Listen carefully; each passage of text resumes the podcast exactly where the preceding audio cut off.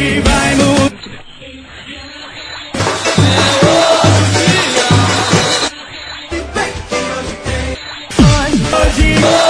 Hoje tem! Hoje tem Santa Cruz. Eu, Rafael Brasileiro, estou aqui com o Lucas Fitipaldi. A gente vai falar da partida entre Santa Cruz e C R B, válida pela vigésima segunda rodada da competição. Um jogo de vida ou morte para o Tricolor do Arruda, que precisa voltar a vencer urgentemente. Mas, vocês sabem, né? Sabadão é dia de companhia do chope. E eu vou lembrar vocês, é dia de feijoada. E, meu amigo, a gente teve lá no último sábado, Lucas Fitipaldi. Eu comi... Você não comeu, mas só de olhar já dá água na boca, né? E eu só não comi porque fui na onda da patroa, né? Mulher, às vezes, complica a vida do cara, né? Ficou botando, tá, não, eu já pedi aqui um negócio, vamos dividir comigo. Aí eu fui na onda, mas fiquei com água na boca, porque, meu amigo, a feijoada tava bonita, viu? No próximo sábado que eu for lá, talvez amanhã, mas talvez amanhã não dê. Hoje, na verdade, né? Amanhã nunca, hoje. Mas eu vou entrar, vou entrar pesado. Como se diz assim, vou entrar baixadinho naquela feijoada. É isso aí, meus amigos. Lembrando que dia de sábado na Copa do Shopping também é dia de música ao vivo. A partir das quatro e meia também tem atração musical para você, pra você aproveitar aquele finzinho de tarde com aquele chopinho gelado, aquela churrasqueira pegando fogo e uma ótima música para acompanhar. Aquele clima de saída de praia, início de festa, início, início de fim de semana. Bom, pessoal, mas vamos falar aqui da partida. Um jogo que para Santa Cruz é crucial para sair da zona de rebaixamento, reencontrar a vitória e ter um pouco de paz. Porque o torcedor mais, é, digamos assim, mais desavisado, que não deu uma olhada na tabela, vou lembrar você que o Santa Cruz vai voltar a jogar no dia nove de setembro, depois dessa partida de, deste sábado. Por quê? Tem jogo da seleção... O calendário da Série B também foi um pouco mais esticado. Vai ter, vão ter duas semanas para o Gilvan de Oliveira trabalhar com a equipe. Isso, na minha opinião, Lucas, se vencer, porque a gente sabe como funciona futebol. Um treinador com sete jogos sem vencer e seis derrotas consecutivas, dificilmente se mantém no cargo, né? É, Rafa, na verdade, eu li até a matéria que você escreveu para o Super Sport, né? É... na qual o Givanildo Oliveira, ele diz que não se sente pressionado, né? E eu até entendi o contexto, né? Por que ele disse isso, porque de fato, devido aos problemas extracampos, atraso de salário, problema de estrutura, enfim, acaba que a torcida está jogando muito para a diretoria e não batendo tanto em Givanildo, né? E eu acho que é reflexo disso, por isso que ele disse, pô, tô estranhando, porque fazem... acho que já são cinco, acho não, né? São cinco derrotas consecutivas e, e ele disse, normalmente, na quarta, a torcida já deveria estar pedindo a minha cabeça. E eu não vi isso ainda, ele falou, né? E de fato a gente não vê o torcedor do Santa Cruz batendo muito forte, pedindo a demissão de, de Givanildo. Então, por esse lado, a gente dá para concordar com essa declaração dele. Por outro, é inegável que o Santa Cruz entra extremamente pressionado para esse jogo. Inclusive o próprio Givanildo, como você disse aí, seis derrotas consecutivas, meu amigo, é, fica praticamente insustentável a situação, sendo o sexto jogo em casa, né? São cinco derrotas e mais do que isso, Rafa, não apenas o resultado, o futebol que o Santa Cruz vem jogando, futebol muito pobre, e eu diria que o maior desafio do Santa Cruz hoje, não só vencer a partida, mas voltar a ser pelo menos um time competitivo, porque o Santa Cruz deixou de ser competitivo. Pegue os últimos jogos do Santa Cruz, o último terminou em dez minutos. Com dez minutos todo mundo sabia que não tinha mais jogo ali praticamente, que estava resolvido. Se você pegar os últimos jogos também, a goleada para o Paraná, o jogo contra o Cruzeiro, enfim, nessa sequência aí de cinco derrotas, futebol muito abaixo, o time realmente virou presa fácil. E isso é uma marca, eu acho, da trajetória da era Givanildo agora, né? Que chegou já a dez jogos.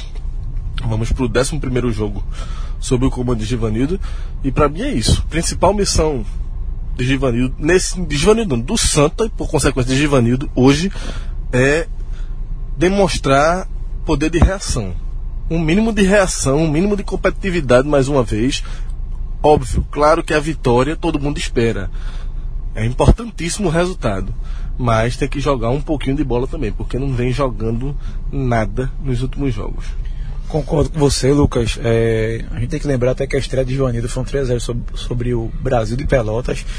até impressionou pelo placar, mas se você for assistir a partida novamente, você vai ver que não foi uma partida que Santa Cruz evoluiu tanto em relação ao que vinha aproveitando, aquilo que tinha, que, perdão, que vinha demonstrando.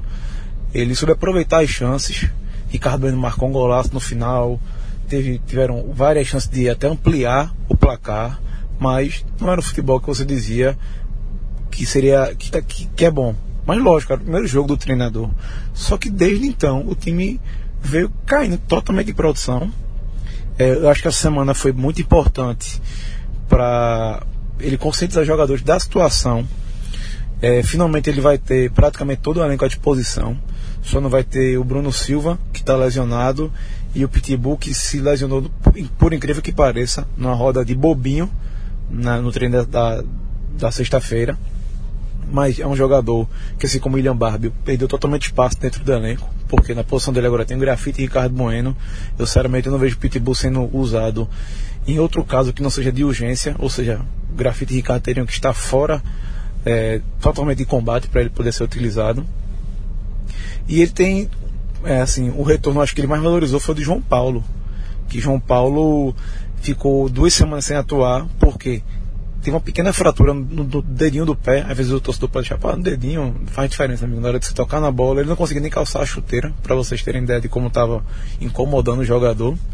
E com a entrada de João Paulo no coletivo, você já sentiu um Santa Cruz mais, como é que eu vou dizer, mais móvel, um time que a bola circula com mais facilidade, um time que consegue chegar ao ataque de uma forma mais rápida. E eu também notei que os três atacantes, André Luiz, Bruno Paulo e o Grafite, estavam trocando muito em posição. Em alguns momentos você chega a ver, você chega a ver Grafite aberto em uma das pontas, você vê a aproximação maior do André Luiz pelo meio, Bruno Paulo também trocando de lado. Foi assim que nasceu um, o, o gol do coletivo da última quinta-feira. Uma belíssima jogada. A Grafite tabelou com, com o André Luiz, que tocou de peito para Grafite. Grafite entrou na área, colocou no cantinho do Jackson, enfim. E cria, se criaram outras oportunidades. E Givanildo deixou claro na coletiva dele que ele gostou do que viu em campo. E quem acompanha o dia do clube sabe que aquele coletivo para o time titular foi um dos melhores, não dessa semana apenas, mas das últimas semanas.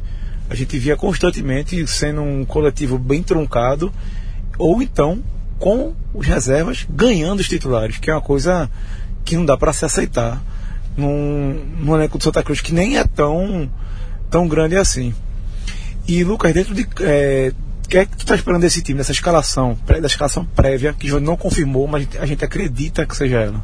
A princípio eu gostei, Rafa, da escalação que eu vi, porque no jogo passado, né, a derrota para o Guarani, a gente tinha até colocado no Hoje Tem que, assim, eram dois lados de uma mesma moeda, né? A volta dos jogadores mais experientes, né, jogadores como Léo Lima, como Eli Carlos, né, eram jogadores que traziam esse, esse respaldo, esse Grafite, essa experiência, mas também que o outro lado da moeda era que justamente isso, a falta de velocidade, a falta de ritmo de jogo, jogadores mais pesados, e na prática não funcionou. Então eu acho que Givanildo, ele tenta corrigir um problema do último jogo, acrescentando mais mobilidade, né, tentando acrescentar um time mais leve, um time mais rápido, né, e eu vi que ele também elogiou isso na coletiva, né, depois do treino, do último treino. É, dizendo justamente isso que você falou. Ele espera um time mais rápido, mais veloz. Todo time precisa de velocidade. E aí sobrou para Léo Lima, né, que é um jogador que de fato definitivamente não é veloz, tem outras qualidades, mas não é veloz. Eli Carlos, de saída aí, enfim, acertou a saída para Chapecoense, também é um jogador que não imprime velocidade no meio de campo, né? Então a volta de João Ananias aí com, com Derlei, né? João que ainda está naquele período probatório, né, tentando se achar ainda no Santa, mas que pode contribuir, eu acho, nesse aspecto. E, sobretudo, a volta de João Paulo, né, que é um jogador de extrema mobilidade, né, e que pode dar essa dinâmica que Givanildo está esperando, junto com jogadores dessas características, de André Luiz e Bruno Paulo, né, sendo o Grafite o único com essa característica mais de ficar mais fixo, né, mais paradão ali, esperando realmente a bola chegar. É, eu espero, gostei da escalação, vamos ver agora na prática se vai funcionar do jeito que Givanildo quer. Agora, outra situação que preocupa é o sistema defensivo, né, Rafa? Já são treze gols nos últimos seis jogos. E, assim, time que quer voltar a vencer, assim, o primeiro passo é, fechar a casinha e parar de tomar tanto gol, né?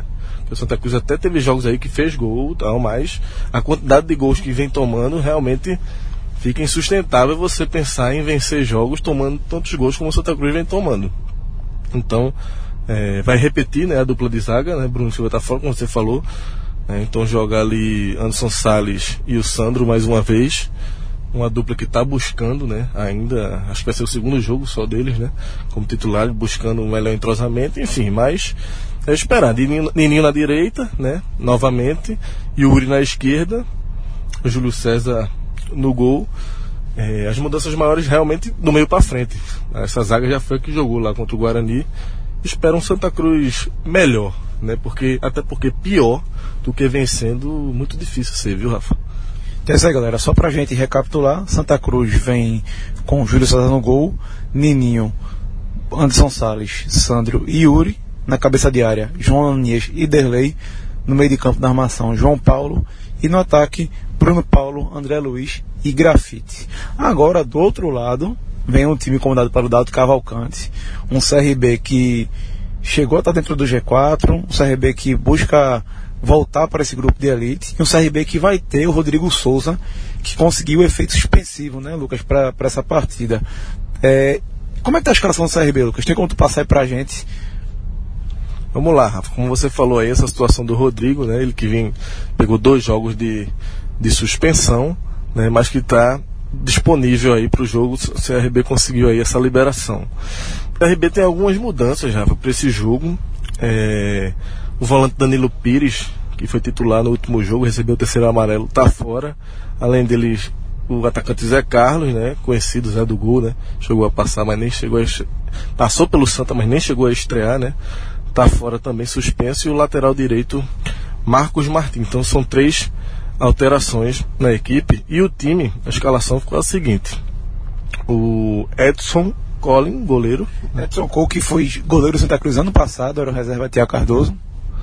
Aí na zaga, o Flávio Boaventura, o Adalberto, Diego na lateral esquerda, meio de campo com o Jorginho, aí Rodrigo Souza, que a gente já falou, Elvis, que virou peça fundamental lá no time de Dado, Edson Ratinho, torcedor conhecido também daqui do torcedor pernambucano, e Chico, fechando ali o meio de campo, mas já encostando no centroavante, que também é velho conhecido do torcedor pernambucano, Neto Baiano, né, que voltou a ser é, titular, né? Se bem que o Zé, Zé Carlos está fora, isso aí também corrobora para essa titularidade do Neto, né?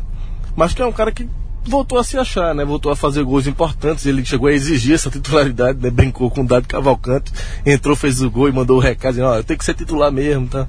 E tem uma relação toda especial, toda aqui com, com o futebol pernambucano, sobretudo com os rivais do esporte, né? Defender o esporte e, e Náutico, ele gosta muito de brincar com o Náutico, né?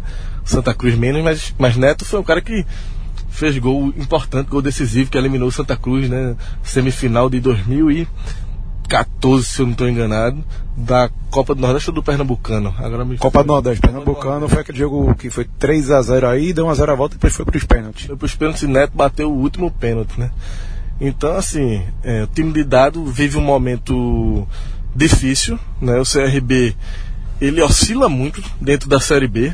Teve um começo razoável, depois enveredou para uma sequência de, de tropeços que custou a, a, o pedido de demissão do Léo Condé, né, que era o técnico. Aí Dado Cavalcante chegou ali pela, ali pela nona, décima rodada, Dado chegou. E aí emendou uma sequência de cinco vitórias em seis jogos. O time chegou ao G quatro, estava realmente num momento muito bom C R B, e acabou que nos últimos jogos vem tropeçando, né? A exceção é a vitória dentro de casa contra o América Mineiro, mas acho, eu tenho até aqui o número, é, os últimos, a, a sequência, né, do, do C R B nas últimas rodadas, assim, então, dois empates, duas derrotas, depois teve essa vitória contra o América Mineiro, outra derrota e outro empate, ou seja, dois, quatro, cinco, seis, sete, dos sete últimos jogos apenas uma vitória, né? Então é um momento de turbulência, não por acaso ele, que estava no G quatro, foi parar na décima segunda colocação, então está tentando se achar.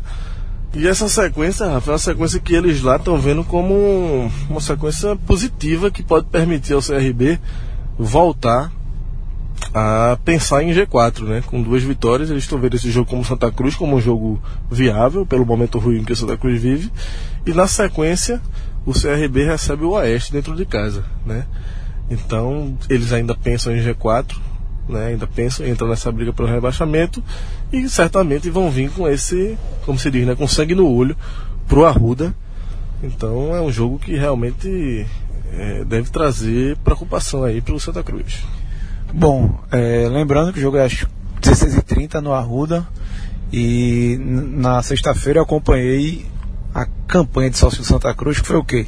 Colocaram um Grafite para ser atendente lá do setor de arrecadação do, do Tricolor. Torcedores foram muito mais para tirar fotos com ele e... Mas querendo ou não, é uma forma de aproximar o torcedor do ídolo do clube. E o time está precisando muito dessa aproximação da torcida. É lógico, a fase não é boa, a fase não ajuda, a situação na tabela mais ainda, todo mundo sabe da crise financeira, a crise técnica de Santa Cruz, só que, na minha opinião, é, é o momento da torcida chegar junto. A torcida de Santa Cruz esse ano só compareceu em bom número em três partidas, na minha opinião, que foi contra o Salgueiro, o Pernambucano, na semifinal do Pernambucano, contra o Sport na semifinal da Copa Nordeste, contra o Internacional. Nessa Série B, o Santa Cruz só teve um público acima de dez mil pessoas, contra, foi contra o Internacional. Lógico, como eu já falei aqui anteriormente, a fase não ajuda, mas vocês têm que lembrar que é nessa, o torcedor tem que lembrar que é nesse momento que tem que abraçar o time. Será que o Santa Cruz aguenta outra Série C? Na minha opinião, não aguenta. E aí, eu uso o exemplo do São Paulo. O São Paulo está ali brigando para não cair, zona de rebaixamento, e todo jogo é recorde de público. Lógico, a situação financeira também é difícil, mas o torcedor tem que fazer uma forcinha para apoiar, principalmente nesse sábado, porque venceu, já está garantido que sai da zona de rebaixamento. Agora o pessoal tem que chegar junto. Concordo cem por cento, Rafa, e só que não acredito que o torcedor de Santa Cruz vai chegar junto nesse sábado, infelizmente. Acho que deveria ter realmente essa compreensão, saber, a gente já conversou sobre isso, né, em podcast, em telecast. É, tem que entender a competição, né? Saber jogar o campeonato, também a torcida tem que saber jogar o campeonato, entender que a rodada, cada rodada vale igual, a primeira ou a última, não é esperar chegar faltando cinco rodadas e começar em seis estádios para salvar da confusão, como se diz, né? É, mas é, eu não acredito num bom público no Arruda, torço, mas não acredito. Mas acho que o time tem um papel fundamental nesse sábado, que é o seguinte, de tentar resgatar. Nesse sentido de resgate do torcedor, começa por uma atuação do time minimamente convincente. Uma atuação que faça o torcedor voltar a querer ir a campo, né? E, e apoiar, que o torcedor veja um mínimo de poder de reação, ali, um mínimo, um mínimo sinal de reação para poder ter vontade, despertar a vontade no torcedor de querer abraçar o time. Porque com as últimas atuações, realmente tá difícil, né? Tá se falando muito de salário, de tudo, mas independentemente de qual seja o motivo, a postura que o Santa vem tendo é uma postura que realmente afasta o torcedor, e por isso que eu acho que esse jogo de hoje é tão importante, até para esse resgate, fortalecer, né? Trazer de volta é, essa relação mais próxima com o torcedor. E aí, independentemente do público que, que vá hoje ao Arruda, eu acho que esse jogo tem um papel fundamental nessa reconstrução aí da relação com a torcida.